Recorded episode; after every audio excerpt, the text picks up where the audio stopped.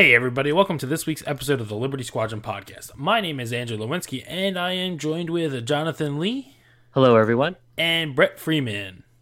Hey guys. Cool. So, right off the bat, um, we have a little bit to talk about. We're not going to keep this a very long episode.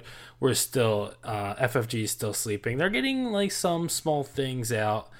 Uh, this is probably, you know, going to last a little bit longer. So, we're going to try to get some like maybe some strategy talk going for the next couple weeks until we really have um, any kind of word going on that, you know, the stuff's getting back to normal. So uh, let's start out with some shout outs. Brett, I believe you got one.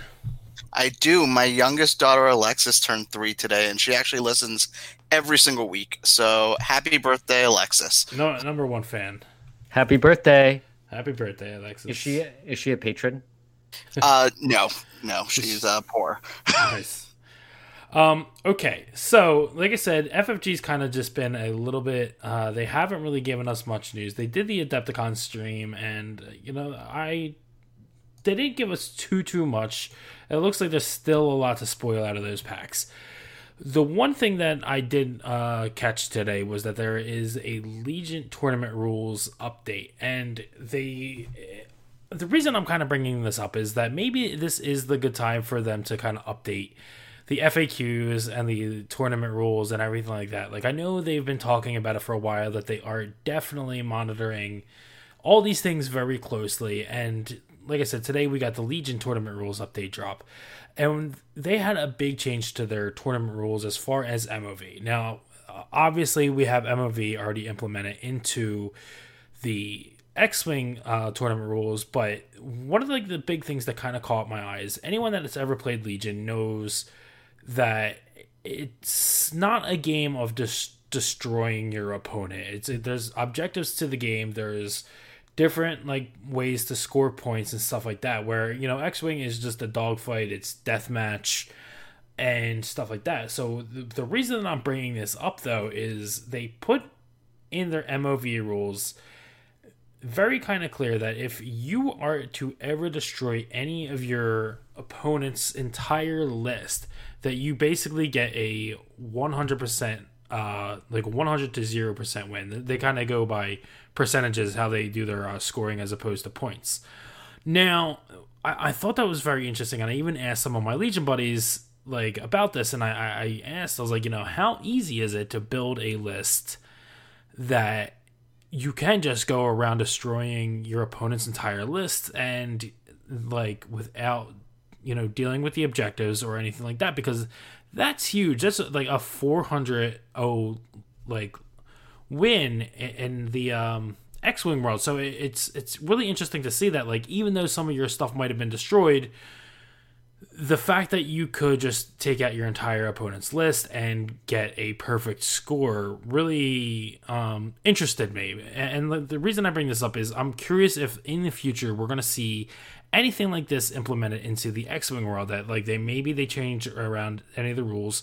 Um, I I don't think it would be a very good like or smart like decision on their part if they you know you destroy all your opponent's list you automatically get uh, full points of 400 points but i think it could also be wise that i know i've talked about this in the past too that they kind of benefit from actually destroying your entire opponent's list. Like i know that's been a big complaint the entire oh, almost the longevity of the game that you know ships aren't getting destroyed or people are running to time and it's always been a big problem.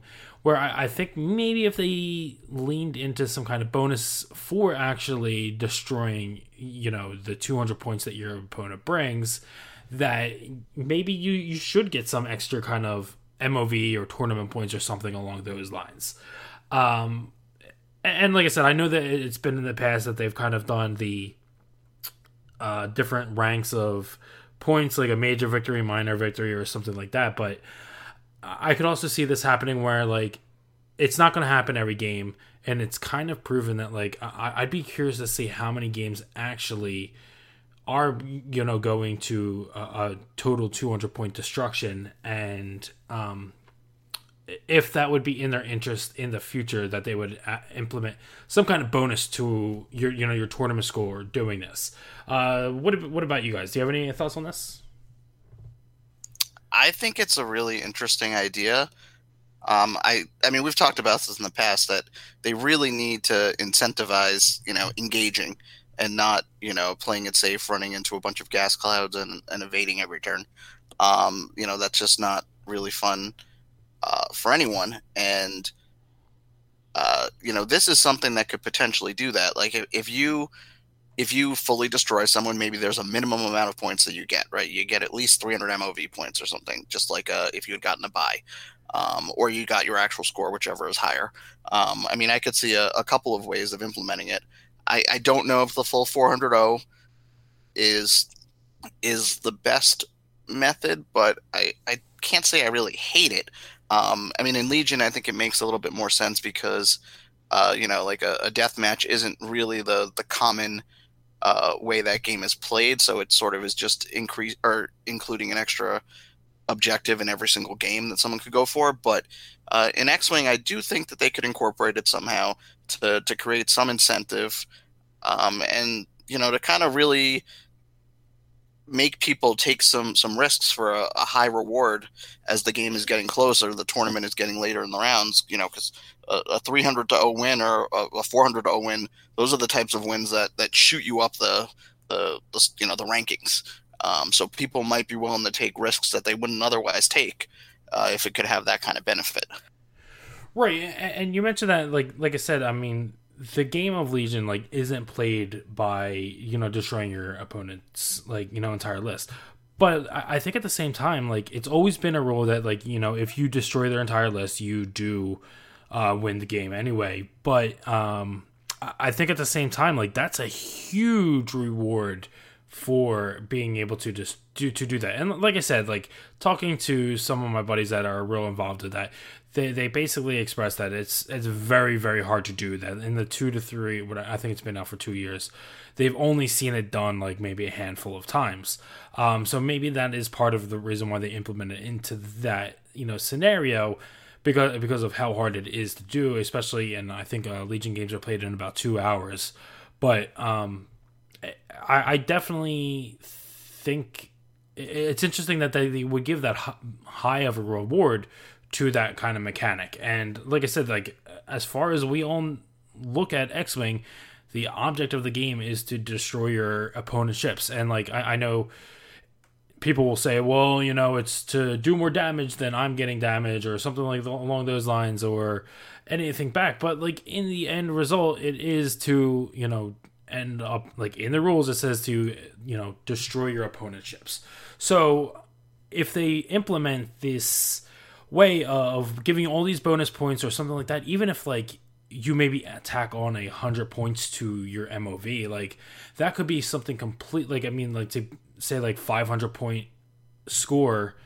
Um, I mean, your opponent still wouldn't lose their MOV points, but something like that could shoot you up, as opposed to someone that's kind of sneaking in or squeaking through by, uh, you know, going through the motions of flying around gas clouds and you know only pecking away damage or something along those lines. Or i could be completely wrong. Maybe this is the game that ffg wants us to play in the end result. Uh, i don't know. Jonathan do you have any uh, thoughts on this? Well i think um, it would only make a difference in tournaments where mov matters. So in anything where say all five and ones or whatever make cut it wouldn't make a difference there. Right. Um, it, yeah, yeah. Uh, and then it would take you have to be very cognizant of like what your MOV is, where your standings are, and then apply that to the game. And so I think I would agree that like anything that encourages engagement is good, but maybe, and I th- I think this is okay, but I just don't know if it's going to be at the forefront of people's minds when they are playing. But um, I mean, where I would see it coming in is like later round games. You know, you're four and one, you're or you're you're in your last game, you're four and one, you're winning your last game, but only by a bit. But you know you're sort of on the cusp, then you might be more aggressive. But in a lot of games, I don't know if it makes as much of a difference. If you know what I mean, I don't know if sure. it takes. I think um, some players are very aware of like score and position, and then others, it's it's hard. And this is a personal flaw of mine, like in the game. Like I'm not very aware sometimes of like what the score is, what the, you know, I'm just like attack, attack, attack, and I'm not necessarily aware of who's win of what the point status is and what I need to do. And I think, but like there definitely are like skilled tournament players will be very aware and right. and for them I think it can make a big difference. Um, Right. So, and like one of the things that like I was talking about them was that like if you were to kind of achieve this goal at some point uh, in the day, that could definitely shoot you up the rankings. Like uh, getting that hundred to zero, like even it, let, let's say that they are kind of like in the same standing as you. If you get that one hundred to zero win, um, like that definitely will will will shoot you up there and cuts i mean like like you said i mean it would only matter when mov does matter but i, I think a lot of um, bigger tournaments where we're seeing that um, obviously worlds and system opens don't go in, in, that direction but like all of the regionals or prime championships nationals they kind of all follow that structure. Um they you know th- this is just food for thought too. They, they could be doing something completely different like they might be changing tournament points or something along those lines or this all could just be a pipe dream that we're just you know giving our opinion about. So uh, um, it's definitely interesting to see this. Uh, and, and, again, you know, Legion didn't have MOV to begin with. They kind of went with a strength of schedule format. So this could just be them implementing a way that to break ties a little bit better as opposed to strength of schedule because anyone that's dealt with strength of schedule knows how frustrating it can be. Um, but uh, like I said, I mean, if we're not seeing that many releases, maybe FFG will take the time to really look at the different like FAQs and tournament rules, and really maybe maybe they'll have the time now to really like lay them out a little bit better in front of them and decide to go with a different you know rule set or anything along those lines. Um, yeah, like um, floor rules. I think they said back in January that every game was still getting its own set of floor rules. Like right. this seems like the ideal time for for that to happen. Yeah, definitely. And like I said, I mean, I don't know what their workday entails of, but uh, it, it would be a good good thing that uh, they send this out to us now to uh, have something to talk about and like kind of theory craft in the future and really kind of look at how things are going. Um, anything that you would like to see if they do go this route? Like uh, anything that you'd like to any you guys like to see change? Well, I hate Final Salvo, um, but oh, and I and I hate bids. But besides those two, you know, I, I you know, I I think it's in a pretty decent spot. But I do think some uh, manipulation of the incentives for perhaps attacking, like we said, uh, would be helpful. Right. Uh, like, I, do you even be like? Uh, I, I, they would have to do some kind of different tournament point system if they did a full 200 like they couldn't just give out an extra tournament point if you destroy all of your opponent's ship. Um, well, they would definitely have to figure something out again. Well i know i i pretty sure i'd mentioned this before but back in the old old days they used to have loss modified win win. Right. You know so uh, where I, a modified win was worth fewer points. But the problem was like someone with like you could go six and zero oh in the day, like six modified wins, and you'd have fewer tournament points than someone who had say. I don't know. I don't remember the exact point structure, but someone could go like four full wins and two losses and still end up with like like right. there's a way that you could lose games and end up getting more points than someone who got like multi- all modified wins. Right. Um and is that necessarily a bad thing? I mean, like, like I know it probably could be, um, but uh, and like it, it, depends on what they want us to play the game. So I mean, if they want us to play the game and it goes strictly by MOV throughout the entire game and uh, something along that, then yeah, that, that's fine. But uh, if they also want us to play the game where we're destroying ships and not doing fancy fortressing rules or anything like that, um, that they know is a problem. They've addressed it at stuff like at Worlds. Do you think that maybe they return to that system or anything like that? Like who had who had a better day? Someone who tabled four people and then lost two games by a handful of points, or or somebody who went six and zero, but uh, every game they won by three points. Right. Like I, I, to me, it feels like the person who tabled four people had a better day, but uh, you know, I, I could just be totally wrong about that. Like maybe it's just, hey, I know what my win condition is. I have to get there, and, that, and that's what I should go for. Maybe that's the the the better result. Well, I guess uh, it would be like the old modified win. It's if you you um, had to win by more than twelve points, so it would be twenty four points. So, but you could modify the system, yeah, so that a full win was tabling. Uh, I mean, killing all your opponent's ship, and a modified win is just killing more ships. Yeah. Um I don't know. I- I think I think a change in the game would definitely shake up some- things. I think it would liven some things up. Um but it's really in the the hands of FFG to see what they do with it. I mean, I'm all for it. I think I would like to see I enjoy the game. Don't, don't get me wrong. Like I'm not down on X-wing or anything like that. I enjoy the game so much.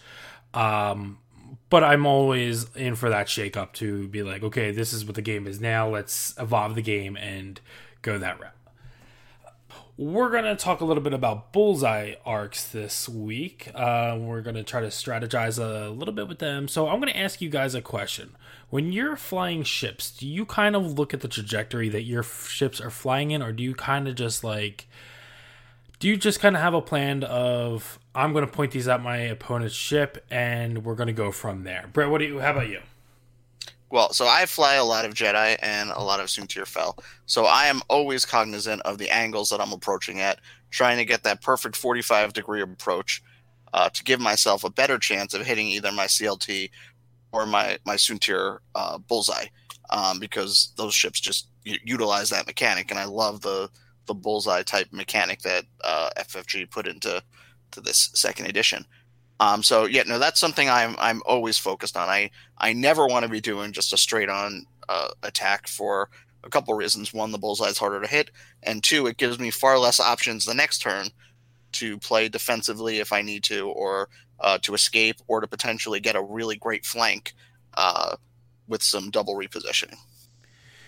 Interesting. Okay, Jonathan, how about you? Do you have like any kind of like flight pattern when you set up, or you just kind of are you are you the one straight to victory guy? Well, I think when you're um, when you're so you know normally when so people we tend to line up we play X-wing very even when you're approaching on that 45 degrees we're all very like lined up to the board edges. Do you know what I mean? Like we're nobody like plays at like 22 degrees or like 70 degrees or 80 degrees. We're either you're either facing straight ahead, you're facing to the side, or you're on that 45. And I think it's I'm not sure why. I think it's just the way our brains are sort of oriented. And I think when you're prettier. yeah, yeah, like because like I remember once at Nova I, or somewhere I played someone who he just all his ships were at slightly different angles, and it was like the oddest thing where he was like, like, and he just like tweaked them all so they're all, and it was kind of random, and it worked for him. Huh. But it did throw me off a bit, like where one ship would be like 17 degrees to the left, and the other ship would be pointed like 23 degrees to the right. It's You know So when they Ted- lined up. Yeah. Ted used to do stuff like that with his uh, separatist swarm. He would uh, line stuff up like, like you know 22 and a half degree angles or or you know just in my mind it looked like just very random angles. Uh, Yeah. um, and and he was doing it because he thought it would give him a better shot at at getting a bullseye for his uh, sear crack shots. I think it was.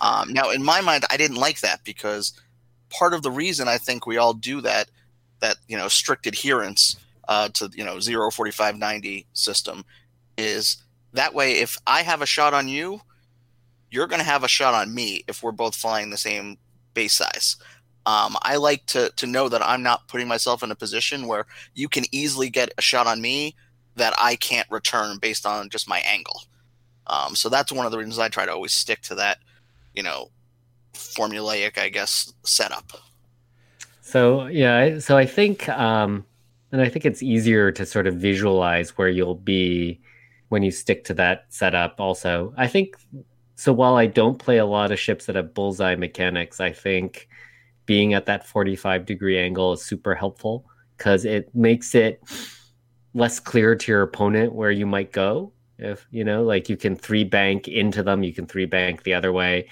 Whereas if you're if you're facing straight at them, it you have less options sort of for disengaging, if that makes sense, or rapidly engaging or escaping. So I think like being able having that option when you bank in you know you can you haven't really committed yet. As you're sort of banking you can turn towards them you can turn away you go straight. Yeah it, it opens up your dial for sure and it also just gives you a bigger area uh, to hit as far as the the bullseye goes right? Because you just have to hmm. clip the smallest smallest part. It does not have to be hitting him with the entire bullseye.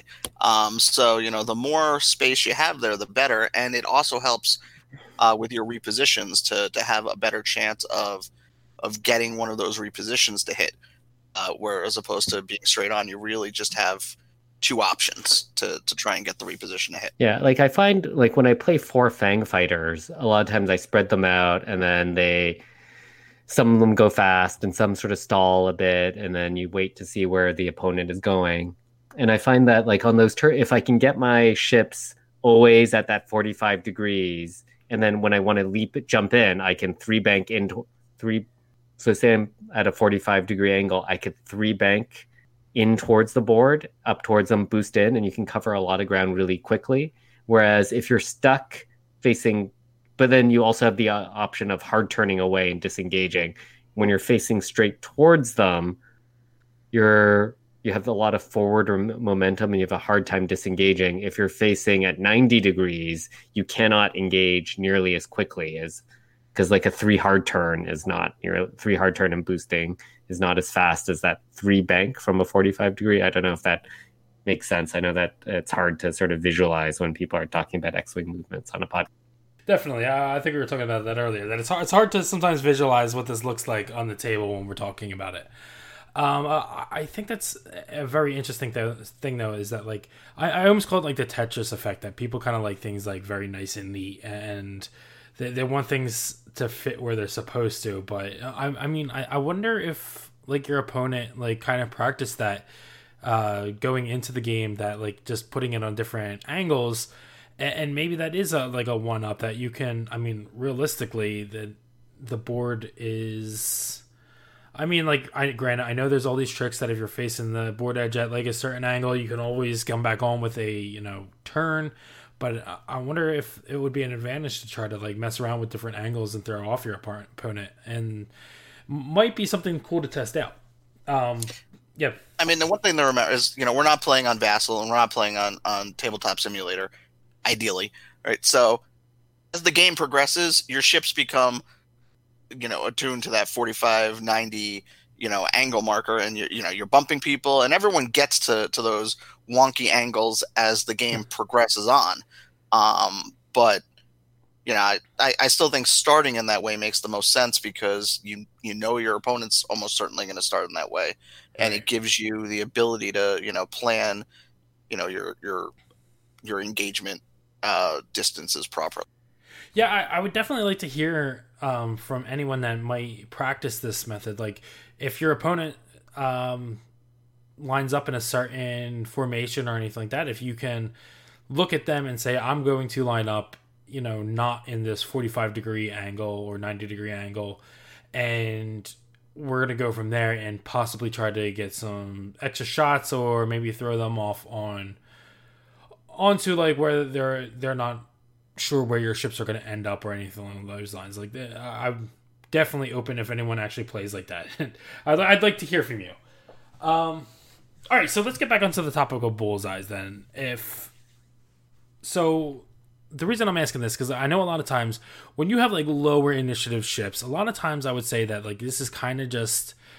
Uh, would you say it's luck or would you say it's more of skill to like line up all these like shots? Like, I mean, I know we talk a lot of times with seer swarms and crack swarms and everything like that that you know you don't really have a um control of where your opponent's ships are going to go but like i think at the same time you can almost like lattice your bullseye arcs to try to like make these nets for ships to get into and then you're going to catch someone eventually and, and i think at the same time um, it, it is a little bit of both skill and luck. That like like I said, if you can like form these nets for people to kind of catch into, uh, I think you did a great job. But I, I also think at the same time, your opponent's going to have a lot of information um, going into these things with you know like i said crack swarms seer swarms anything like that that they're going to try to be avoiding these at all costs. So speaking let's go like into the lower initiative things. Um bullseye arcs like what are you doing then like with lower initiatives to try to land these? Or are you just basically hoping that they land in it and then you get the benefits? So let's say i'm flying a bunch of clt jedi knights right um my strategic plan there would just be to try and get everyone at a different bearing, right? So someone's at a 45 degree angle, someone's a 90 degree angle, someone's you know 135 degrees, um, just to try and get those arcs covering as much space as possible. And odds are maybe one, two, if I'm lucky, are going to hit. Um, but I, I think that with a ship like that at that initiative, I'm more than happy with the fact that you know one of them is hitting. Um, I, I can't plan on that happening. It's just a bonus, is, is the way I look at it. Um, Jonathan, do you have anything? What do you think about that? Um, I think at uh, low initiative, it can be pretty hard to. I'd agree with Brad. I mean, at low initiative, it can be hard. You really. So I think, say, a Seek Swarm with um, what's like an auto blaster. Right. You just want to have a lot of ships, and you just want to fan out those arcs and have it crisscross form a net you know um, and if you get it it's great but you can't rely on getting it when you're at uh, at low initiative. So you would say mostly you you would think it's more luck than like well, trying to can... line up your sh- maneuvers to be like okay i think almost like a poker like hand where you like you like i think they're going to go this way so i hope that they're going to have to make a decision that if they're going to want to boost or barrel roll or anything like that or reposition or anything, that they're either going to be in my bullseye arc or going to have to get out of it. Yeah, I mean, if you're at lower initiative, then it's not. I mean, your opponent ultimately can, if they have reposition at higher initiative, they have the option of, you know, getting out of your bullseye arc. But then sometimes if you make them burn that action, um, that can be beneficial for you too. So they're boosting, usually like boosting or barrel rolling instead of, um, you know, modifying, like focusing or target locking or evading, then that can be beneficial right. too. So I wouldn't say it's luck. It's more like, well, yeah, yeah, you could do the best that you can, but knowing that in the end your opponent has, if they can reposition after you, they have the agency. Sure. Um, all right, so then let's go to the opposite. Let's just jump right into Soontir Fel. Brett, Let's hear it. I mean, you've flown a good amount of Soontir Fel through the years, and you know he's obviously Mr. Bullseye now. You always want to get him into Bullseye. So the, you went to a little bit earlier. What do you think? Like, what do you like? You say you went into a little bit of your strategies. Go into a little bit further detail if you can about that. Sure. I mean, so the the most important uh, way to get a bullseye with someone like Soontir Fel, in my opinion, is being able to barrel roll. Um, the barrel roll can get you into to so many different positions for your bullseye, depending on the angle that you're at. Uh, that alone could give you, uh, you know, six different uh, possibilities for your bullseye arc to go. And oftentimes, I mean, you're you you're pointing at the ship, right? You, you ha- your bullseye is not going to be that far away from it. So oftentimes those six repositions are enough on their own just to give you uh, that extra um, extra little nudge you need to, to get them in bullseye. Um, but one thing Soontir can do that you know other other ships can't do sometimes is uh, barrel roll and then boost. And if you if you have the ability to do them in either order, now your your reposition options are, are almost infinite. I mean, there's there's going to be a way for you to figure out or to get that bullseye.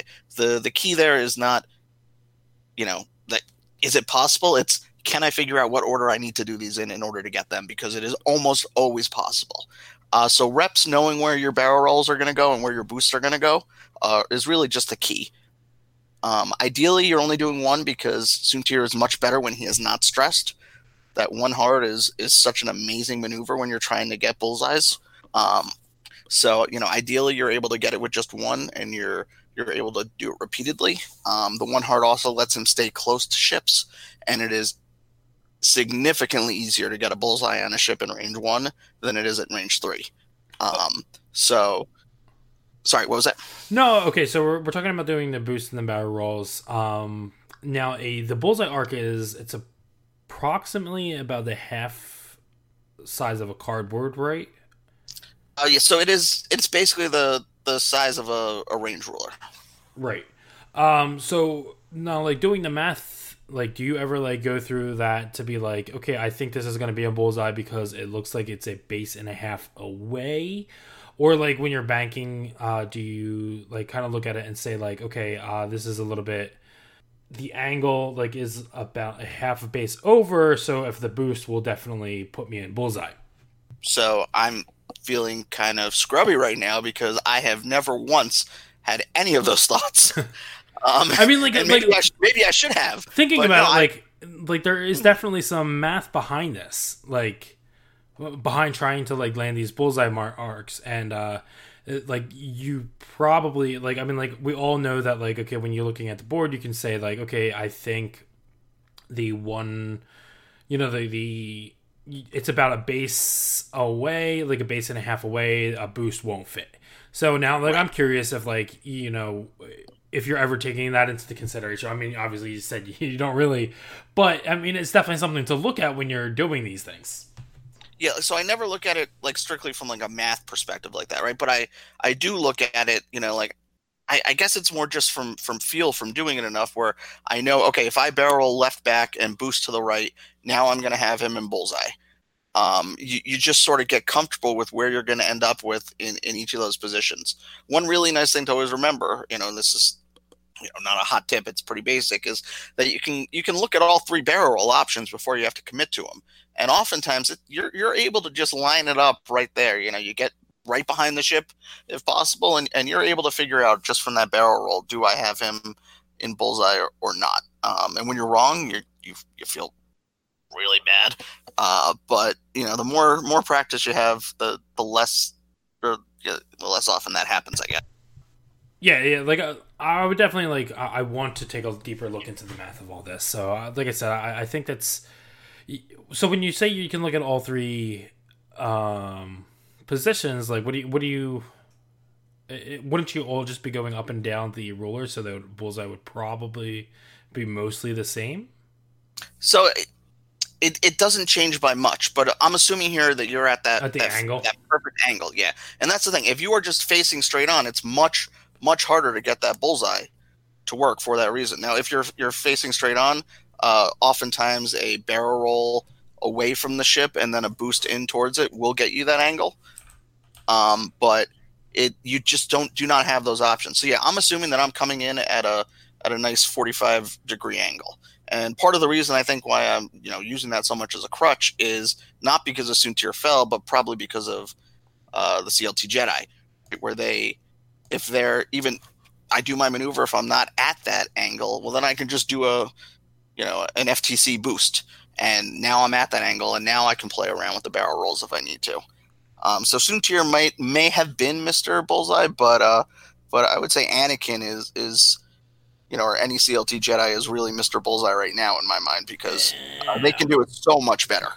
I think I'd argue the other way. I mean, granted, Anakin wants to kind of get that bullseye arc, especially when he's doing those red maneuvers. But a lot of times he doesn't even have control over that. Like that's, I would say, luck. Like you can do those red maneuvers, and if someone's in your bullseye arc, great. And with CLT, sure that you know you want to line up those bullseyes for obviously the benefits of CLT. But uh, I mean, Soontir getting that focus is just so strong. Oh, the, the focus is great, right? And I mean, one of the nice things about Soontir is that he gets that focus, you know, even when his uh, bullseye is hitting someone he's bumping. Um, and you know, it's it's difficult to bump Soontir without him being able to get his focus. Um, so I Soontir is great. You know, I love Soontir. I'm just saying that as far as ships that can easily get the bullseye go, right? I think Anakin at the I6 with the the you know dial that is is perfect has an easier job. Sure. Um, so then, like, let's talk a little bit about the CLTs. Um, there- there's basically almost like the same mechanic. anything more like I mean, like granted, like you have to approach at certain angles, but you spending that force to reposition could hurt you a little bit more with the CLTs because I mean, I guess you're always you could always spend that force and then get the focus tokens back um, as your actual action, but then you're probably sacrificing your first action, right? So I mean, CLT Jedi they want to focus anyway, right? So they're they're more than happy to spend that that force to reposition to get the bullseye uh, if they need it, and then they'll take that focus because their three die gun hits harder than anyone else's three die gun. So uh, yeah, I don't I don't view that as being a, a, negative at all. And the reason why I'm I'm saying that they're it's so much easier for them is because they do the the double repositions, and then the next turn they can do it all again. Where as Soontir can't do the one hard again the next turn if he wants to try and, and double reposition. Sure. Um, yeah, so the the dial flexibility is just so much better for the CLTs. Okay. Um so we have like the double reposition ships. Um let, us go into them. Yeah, that's that's easy bullseye mode, right? Like the double reposition one, that's where right. it's I, I, guess you could call it skill, but to a certain extent it's also just like it, it's it's almost hard to not hit sometimes. Right. And, and and like it definitely takes some practice. Like I think you're not going to line it up every time, but I think at the same time you are going to line it up a lot with all the double repositions. Uh, we could talk about Vonreg for a second as well. Like his pilot ability is a little bit different because it happens in the initial, the initiative, the system phase, right? So I don't know if it's necessarily that you are going to be wanting to do that purposefully, or if you're going to just let that look and have that negative ability uh, happen when it does happen. But he still has that ability to barrel roll and then boost afterwards. Um, like I said, I haven't played enough around with Vonreg to really think if that's going to be worth it to double reposition or just to let it go. I guess it really depends on that situation that you have out there. Yeah, so I mean, with Vonreg, who can double reposition in a certain order, it's significantly harder when you're on the table to actually get that that bullseye. You lose so many options by not being able to to do the repositions in whichever order you want to. Um, so that's that's a perfect example of of just how that one minor change really cuts down on the the ability. Now his, his ability, it's it's not as anywhere near as important as as tears or the CLT Jedi are. So you, you don't really care that much if you're you're not getting the bullseye. If it's there, great. If it's not, then whatever. Um, but but that's one where uh, I I don't know if I would say it, it goes from skill to to luck. If, if anything, it might even be just more skillful to if you're able to do it consistently because you're really having to to plan it out in advance. Sure. Okay, so let's switch this up a little bit. So uh, the Kimogilas for the Scum faction. Now they kind of play a little bit of a different role. Uh, if you don't remember, the Kimogilas actually have a ship ability that while they perform an attack, if the defender's in the bullseye arc, defense dice cannot be modified uh, with green tokens. So uh, it's going to be a little bit harder to line these things up. It's they're also medium bases. They have a red barrel, so you really kind of want to like really kind of capitalize on that 45 degree angle and uh, uh, depending on which ship that you have so i know Torani has a bullseye ability and Dalan has a bullseye ability. I know Torani's going to be a hot piece going forward. Um, he had a good showing at Worlds. I know a lot of people are probably still sleeping on him, but he is amazing with Snapshot.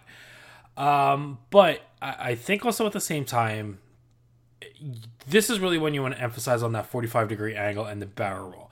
It's going to be hard to just kind of like line up against someone, do the barrel roll, and then kind of joust them. Where I think if you come in on this angle, you're going to have a greater chance of lining up that barrel if you need to, um, or that bullseye if you need to barrel roll along those lines. The other thing to remember is we were just talking about math the medium bases barrel roll with that the one template to the side. So if I'm remembering right, it's almost like they're basically going over a one and a half as well.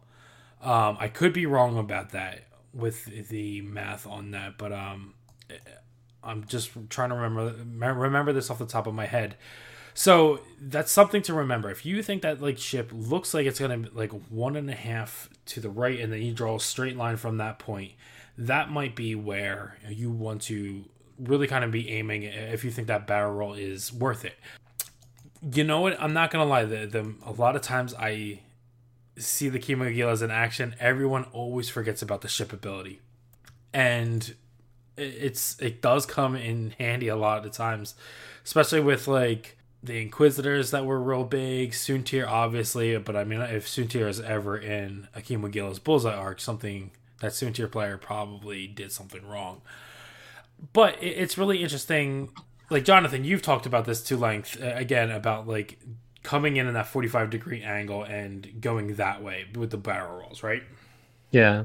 I think with the um, Kimogila, especially Torani, it's a bit of a meta call. I think when you have so bullseyes are a lot easier to land against large ships and also against um, swarms, especially if you don't really care too much which particular you know, uh, Trade Federation or Separatist drone you're shooting at. So if a group of Vulture, if you just fly Torani sort of vaguely aimed at some Separatist drones, you know, at uh, Vultures, you know you're going to get something's going to land in Bullseye. So I think um, Torani's ability, is, which is, you know, after you perform an attack, each enemy ship in your bullseye suffers one damage unless it removes a green token. Is particular can be a good counter to the um, and that combined with the uh, Kimogila's Dead to Rights is a good counter to like uh, Vulture swarms. Right, and, and one of the things that I think a lot of people forget with Torani is like you you basically want to staple snapshot on there because if a ace just happens to do his maneuver and lands in your bullseye arc. And you know you have the initiative then you can take that shot and land that bullseye shot. And you know this is before they get to take actions so they probably don't have a green token on their ship. And you know they can't remove the green token so he takes the one damage. Um, the other thing about that is you have to remember like the ships that are already in your bullseye arc if something moves and he does snapshot then that's also another issue that you know you can play around with so that one always seems like the the better one in my opinion, right? Like you know where the ace is, so you move to a, a spot where he is now in your bullseye arc, and you hope that someone had, triggers your snapshot, right? And there's nothing he can do, right? Like you can set that one up, you know, yourself without any any luck or, or help from the other player. That's just you oh, planning. Does snapshot say enemy ship? Yes. After, okay. After an enemy, I was gonna say, could you put like R five TK on him and shoot one of your own ships and then try to trigger that? But no, snapshot does say enemy ship. Yeah, yeah, it, it's uh, definitely works very well against swarms, especially if you can knock out like two um, with that bullseye arc. But I, I think it's still viable with like aces because, like, like I said, like certain times they will land in your bullseye arc and you know you get the snapshot off and get a free damage. And that that hurts. I mean something like Soontir that only has three hull could definitely um it could be huge for that. Um but yeah like like i said barrel rolling with like the medium bases is is something that you really want to make sure that you're doing the right call on that. And then like because like i said you get the stress from it. They don't have the greatest style, but I, I, think at the same time you can capitalize. I mean, I would definitely take the stress if I know I'm guaranteeing a damage uh, in that way regard. Um, so let's move on. Uh, other things that Foreman Proach does he in the mining guild? Um, okay, this is a good one. Before you engage, you may choose one enemy ship in your bullseye at range one to two. It gains a dis and gains a disarm token. If you do, that ship gains one tractor token.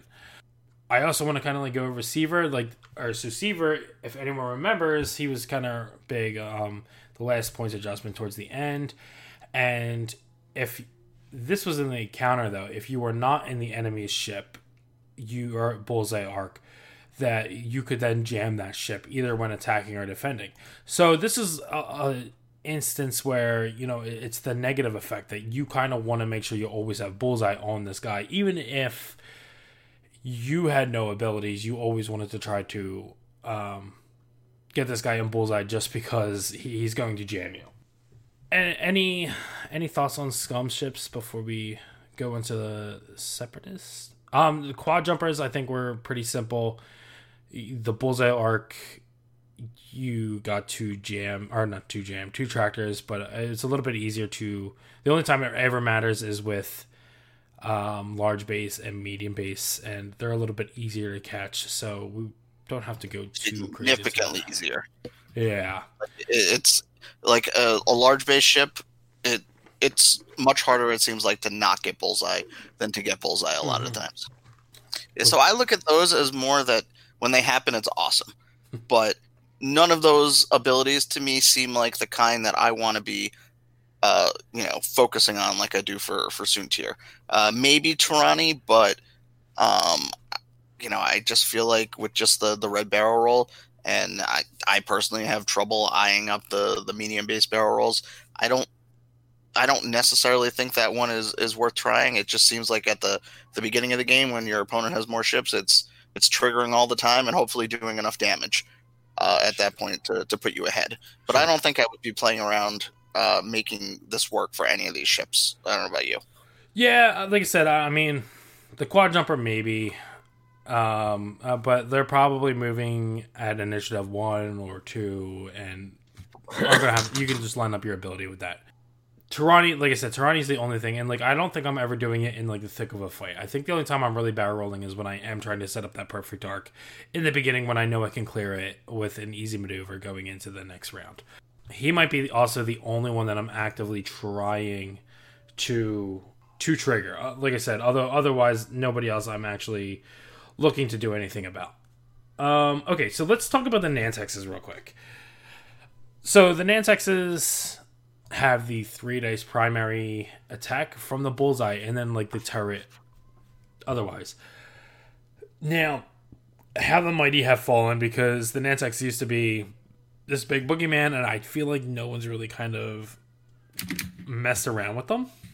Well, um, they don't have snare in hyperspace, so that, that? that, hurts them. They don't have snare in hyperspace. Sure, they don't have snare in hyperspace.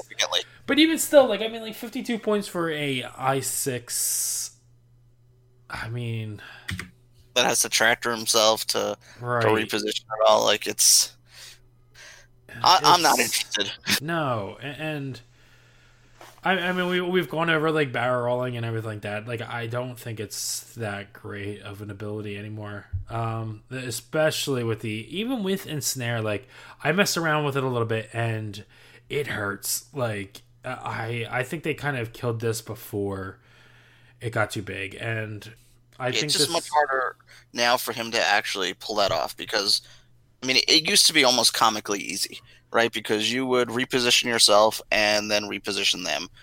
And uh, I mean, essentially, you could get multiple barrel rolls in there or multiple boosts in there to to put them exactly where where you needed them to, to be. And when you can do not just the the actions in whatever order you want to, but uh, multiple times, I, I mean, then it becomes way too easy. And now the problem is if you move them right, they can just turn around and shoot you. So it it really kind of is like a kill, like a, a like a a fatality type ability for for Sun Fac now, where he's like, all right, good, I I'm gonna just shoot these five dice in at you, and you're gonna die right now. Um, that's the the way I need to do it.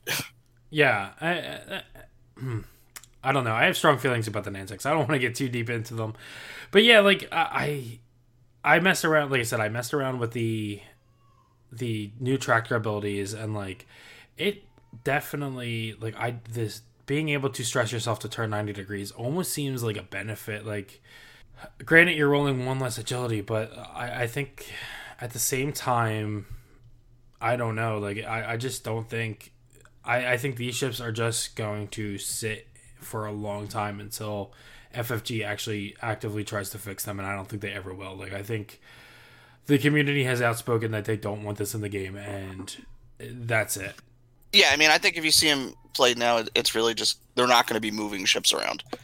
You know, they're going to do their own reposition, get the tractor, and pass the tractor off, and and that ship will stay where it is unless they can reposition that ship onto a rock or something like right. that. But I, I agree. I definitely think it's not going to be the the norm like it used to be, where every turn I'm I'm tractoring myself and moving you. Right. Um. So here's the big one is Seer. Uh, we kind of like talked about him a little bit with the his crack shot for the vultures. Um, and, like I said, it's definitely achievable. It's definitely a game that you can play. Like it's, uh, I would say it does require a little bit of skill, but you can definitely set up these nets for these people. You can set up these like lattices and really kind of set up these different kill boxes that you're going to uh, absolutely have kill box or um crack shots from Seer and you know really kind of like take that off the board. So uh, I think Seer is probably if not Soontir like one of the best examples of crack shot and how important it is to the game. Um yeah, and, and what he yeah, what he also does really well is allows the the vultures to to sort of block someone into that perfect spot right? Because the vultures are i1s they have uh, that great uh, reposition and to calculate um, ability. So they oftentimes you'll see one of them just act as a blocker and make sure that ship that you're trying to block is going to be in a bunch of those bullseyes. That's where the, the skill really seems to come in right. when someone positions you where they want you to be um, okay, so here's two examples of where I'm going to actively try to get bullseye. Well, not even bullseye, but like actively try to trigger this. And that's with recoil. Like, I, I think recoil's ability is when you are at range one of the opponent and you are stressed. Am I remember? Yes, that? and you're stressed. And you are stressed, which is super easy with the auto thrusters. Uh, you can treat bullseye as basically being your front arc. So you have to be at zero to one. Um, so, but there's all these great upgrades that we're going to talk about a little bit down the road that uh, will, will benefit this. Now, granted, the area of control that you have in that range one front arc is you you might already be in bullseye to begin with, but I, I think at the same time, um, there, there's going to be opportunities that you aren't, especially if you are trying to stress yourself or get out of an arc, that you might miss that bullseye. But the, yeah, I mean, It, it, makes it again just. I, if you're at range one, you're you're probably have someone in bullseye, but recoil allows you to to put yourself at range one with a great disengage path and still get that bullseye ability, which is where right. he's he's really good, right? You just you're happy with that last degree of of your arc hitting someone at range one, right? Um, um, yeah, yeah. Uh, uh the only problem is he's I four, so it's kind of just like uh, if you know hyperspace ever gets to a point where they just take out all the i fives and i sixes and just make i four the top thing, like I would be so into this game right now. But uh, he would be definitely something I take a look at. That you actively try to seek out the you know these conditions to hit bullseye. Now I'm going to give you the opposite. This is one of the things that I absolutely think you should just rely on luck. That you don't care about as bullseye. You don't you know want to you actively seek it is Corran Horn. I think Corran has the ability that at the initiative zero, he can basically take a bonus uh, attack. I think it has to be primary attack. However, you get the uh, at the start of the next round, you get a weapons disable token. It, the attack can be strong. Like you know, sometimes you don't ever want to actually like take uh, a boost over a focus token or something along those lines. But I think at the same time, if that does ever line up, that you can take that uh, bonus shot and it's a, you know, you have mods or, you know, maybe you have FCS on there or something along those lines, you still have your focus. I'm taking the shot. But like I said, I've never once actively seek. I- I've ran a lot of Corran Horn in second edition and it's one of those things that like when it happens it happens and it feels good and like Corran can probably escape a lot of situations afterwards. He can five straight out of there. He can. Um, I, have been running him with R4 Astromech, so he can do a lot of wonky like one turns and everything like that that are uh, white. Um, open up the two turns to be blue. Um, but I think at the same time he he never wants to actively seek that bullseye arc, and that is a big change from first edition to second edition, where I think a lot of people who did run him uh, always tried to do it and then kind of ran away. Yeah, because he didn't used to need the bullseye arc, right? He just, if he wanted to, then then he would shoot you again. Yeah. Um. So I I have played a small amount of Corran Horn, so you are a much You have much more uh, experience in it than I do. I mean, and and the key for him in my mind was just he had to get passive mods, right? Because I was trying to get that bullseye to work, um, because you know attacks are, are pretty precious in this game. So you know I was loading him up with those bullseye type, you know, predator abilities and FCS. I think I would put FCS and predator and R3 astromech on him, so he would basically have you know locks on everyone. And I found that it was incredibly ineffective. So you're probably right that it might just be an ability that if you pull it off, you know, one game, great. Um, I was playing uh, Marcel from Gold Squadron up at the Toronto System Open last year, and he uh, did he have Corran? He may have had Corran. I don't know. We were we were talking, and I was just like, you know, so how often does that ability go off? And I, I think he said it hasn't happened once all day. Um, but what it did was it would scare the ships out of his bullseye arc. It would have a great deterrent effect. Um, so so he almost is you know benefits by not being able to use his ability. Um, so is there any other ships that we want to talk about? I mean, Anakin, we went a little bit into. Um, we went a little Yeah, bit into Rag. I mean, there, there's a handful of ships that like uh, they made the bullseye mechanic really cool. Like in second edition, I'm happy it's in there. Is there any other ships that you want to really kind of emphasize about? Uh, I just think that some of the the ships where it's it's not your bullseye that matters, it's someone else's, are, are kind of cool. Um, like Luminara's, it allows her to, you know, be a, a sensor jammer and change a, a hit to a focus. Um, if a friendly ship is not in the attacking ship's bullseye arc. Um, so just things like that where it, it makes your opponent's bullseyes even more relevant to you. I, I like that they have that as a, a point of focus sometimes. So let's get into some of the upgrades. Uh, obviously, the number one upgrade is Crackshot. Like it's one point. It is probably the best EPT in the game. Would you say so? Um, so I mean, I prefer Predator personally because I usually am am flying ships that uh, you know are are going to be have- getting a lot of bullseye. But I mean, Crackshot is is so powerful. It, it really makes lower initiative ships and uh, spammier type lists uh, work. Without Crackshot, they just seem to fall apart. I don't have the data right here, but I, I want to say like Crackshot was probably one of the most broad upgrades. Uh, within like oh, the, I, I'm yeah. sure that's true. Yeah, definitely. I, I mean, granted, it's one like I said, it's one point and you can spam it. Um, but like, so and one of the big things about Crackshot is that it works really well on two dice attacks. Like when that one time that you, here's the thing about Crackshot is like when it's active, it scares a lot of people into you know spending that focus that they might not actually have to. And maybe like you know now you're the next shot that they have coming at them is now two dice with a mod but now they're not going to have a mod on defense because they had to spend you know the focus to get two focus results or two uh, evasive results as opposed to one because crackshot's there.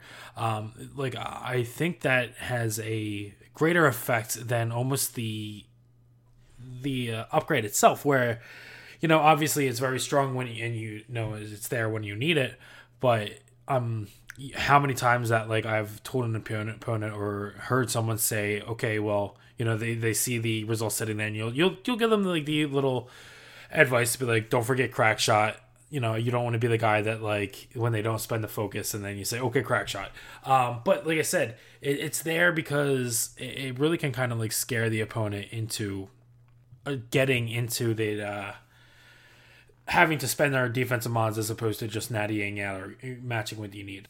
Right. Knowing when to use it is is definitely you know I would say like a skill. Like so, Duncan Howard will often put crack shot and targeting computer on his Soontir Fel. I have watched a lot of his games, and he rarely will spend that crack shot until the end of the game if he ever ends up getting to spend it at all. Uh, but like you said, it's it's something that they have to think about every turn, and he knows that it's there. If he's at that that critical moment where, oh my god, I just needed one more damage. Well, good, I I have it right there. Um, so I, I think I like it more when it's not being used and just scaring the heck out of people, which is why I think it's so much better than a talent like marksmanship, Sure. which is you know nowhere. It's the same point value, and it's nowhere near as good and almost never played for that reason. So, I mean, okay, let's talk about this real quick. Uh, marksmanship and auto blaster. I, I think, Yes, that's one place where you might see it. I I think this is the one place you absolutely should see it.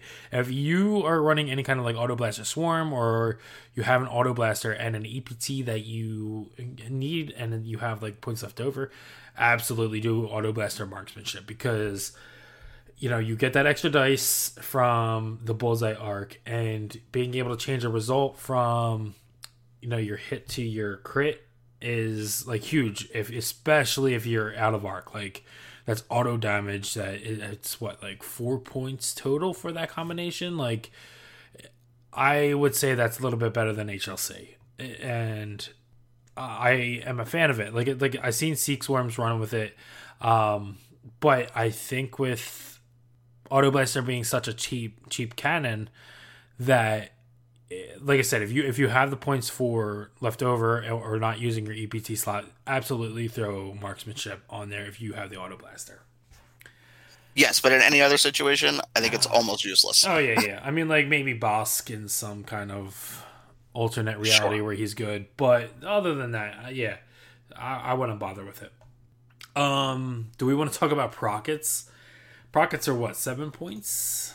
They're fun, like they're really fun, um, but they they are pretty expensive for a, a one time trick. But uh, you know, range one to two uh, is is pretty cool. Um, I sometimes forget that it also goes out to range two, and I'm like, why the heck would I ever take this over an advanced proton torpedo? And that and that's the reason why, right? Because it's it's pretty flexible, and you just need that focus and a bullseye. Right. I mean, okay, yeah. Chris Chris flew a bunch of prockets. I, I think two prockets at uh, um, PAX and did quite well with them, and said that he had fun all day just being able to shoot out rockets. Right, and because it takes a focus, you don't need a lock or anything. It's just a focus, so it's a five dice focus attack. Um, if this is like two points cheaper, and not even two points, if this is one point cheaper, I would absolutely just try to spam this as much as possible on like some generic ships because. I, Yeah, but I agree. I think it is one or two points too much. Two is probably too big of a yeah, I, I think if this was six points, I would definitely, I would be throwing this on a lot of lists. Um, heck, even if you're not worried about a bid, throwing this on some higher initiative ships, can the Inquisitors take this? Do they have a missile slot? They do. That's interesting. I might have to try this on Saturday. That was Um, one of the. I think he would he put it on Vader and the Inquisitor. I think were his his two uh, platforms for him. Uh, I'm gonna have some fun Saturday. Uh, yeah, so I I definitely think Prockets is definitely it's something to look at.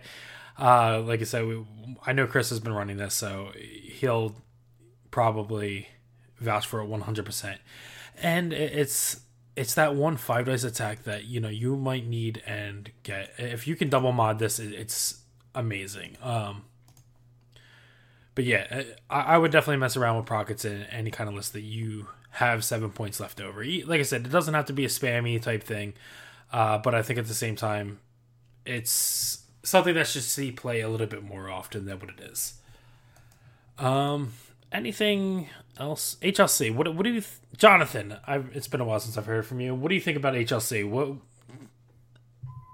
What do I think about HLC? do you think it's worth it? It's like what, like four points or five points now?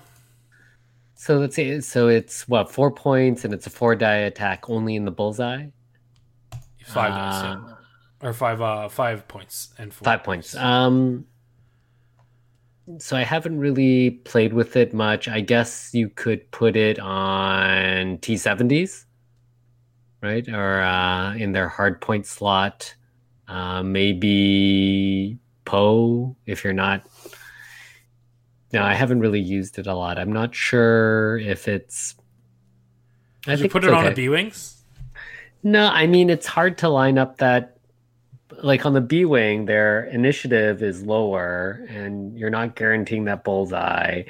And I don't know, I feel like if and if you're going with the configuration, I sort of feel like maybe the um ion or auto blaster, I'm not convinced of its utility on the B wing. You know, I think you either want the B wings to be cheap, as cheap as they can be, or or you want I don't think you can pull off the bullseye reliably on Braylen or Ten Numb. What about Gina? Gina at I five, but then yeah, I guess I mean I guess you could put it on Gina at I five. Yeah, I mean seven, so that puts up to fifty-seven points. You know, if you with the configuration, but then one of those shots is going to be unmodded. Sure. You know, so she doesn't. I don't. I I don't think I'd do that. I mean, I could see.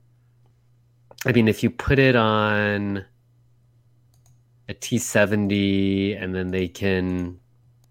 I don't know. I, I haven't given it much thought. Sorry. Yeah, I, I mean, like I know this is one of like uh, I know some people were putting it on Boba Fett, and every once in a while you'd get that four dice attack, but I think the, the points are just better well spent elsewhere. The place I've seen it the most is on like a BB-8 Poe, um, who was able to get it pretty reliably. But Um, but yeah, I, I mean, it, it's not the the play style I like. I think HLCs are best when you know they're just spammed on like cartel spacers or something, and uh, then I need to you know be worried that there's six uh, bullseyes out there I need to try to avoid, or else someone could hit me for four. Um, that's where I think they they kind of have their their best effect. All right. Uh, all right. So I think any other upgrade that you guys want to mention other than that? I mean, I, I, I know you're not a fan of Foresight, um, as you listed here as the dumb Jedi EPT, but uh, I think it's kind of a cool ability. I, I, I have to say. I mean, four points gets you potentially a whole nother attack that has a you know a passive mod built in there. I think that that is, uh, you know, I think I think that was well worth its points even before the the stupid rules clarification that allowed you to use it uh, during the engagement phase. Um, so I, you know, even even like at the engagement phase, you can get that free mod because you don't have to spend uh, the uh, right, right, which I think is dumb. Like I think that's a dumb ruling. Personally, I, I don't understand why they went that way. Um, but uh, so even ignoring that, though, I, I thought it was worthwhile. Um, I mean, anytime you can increase your attacks in this game, it's it, it's pretty great. Um, and this is you know range one to three, um, so it's not it doesn't have quite the utility that something like um, uh, uh, snapshot has because that just has a much wider range, being all of range two. Um, but you know, it, it does hit harder than snapshot, and uh, it's significantly cheaper. So you could So- throw it on a bunch of ships.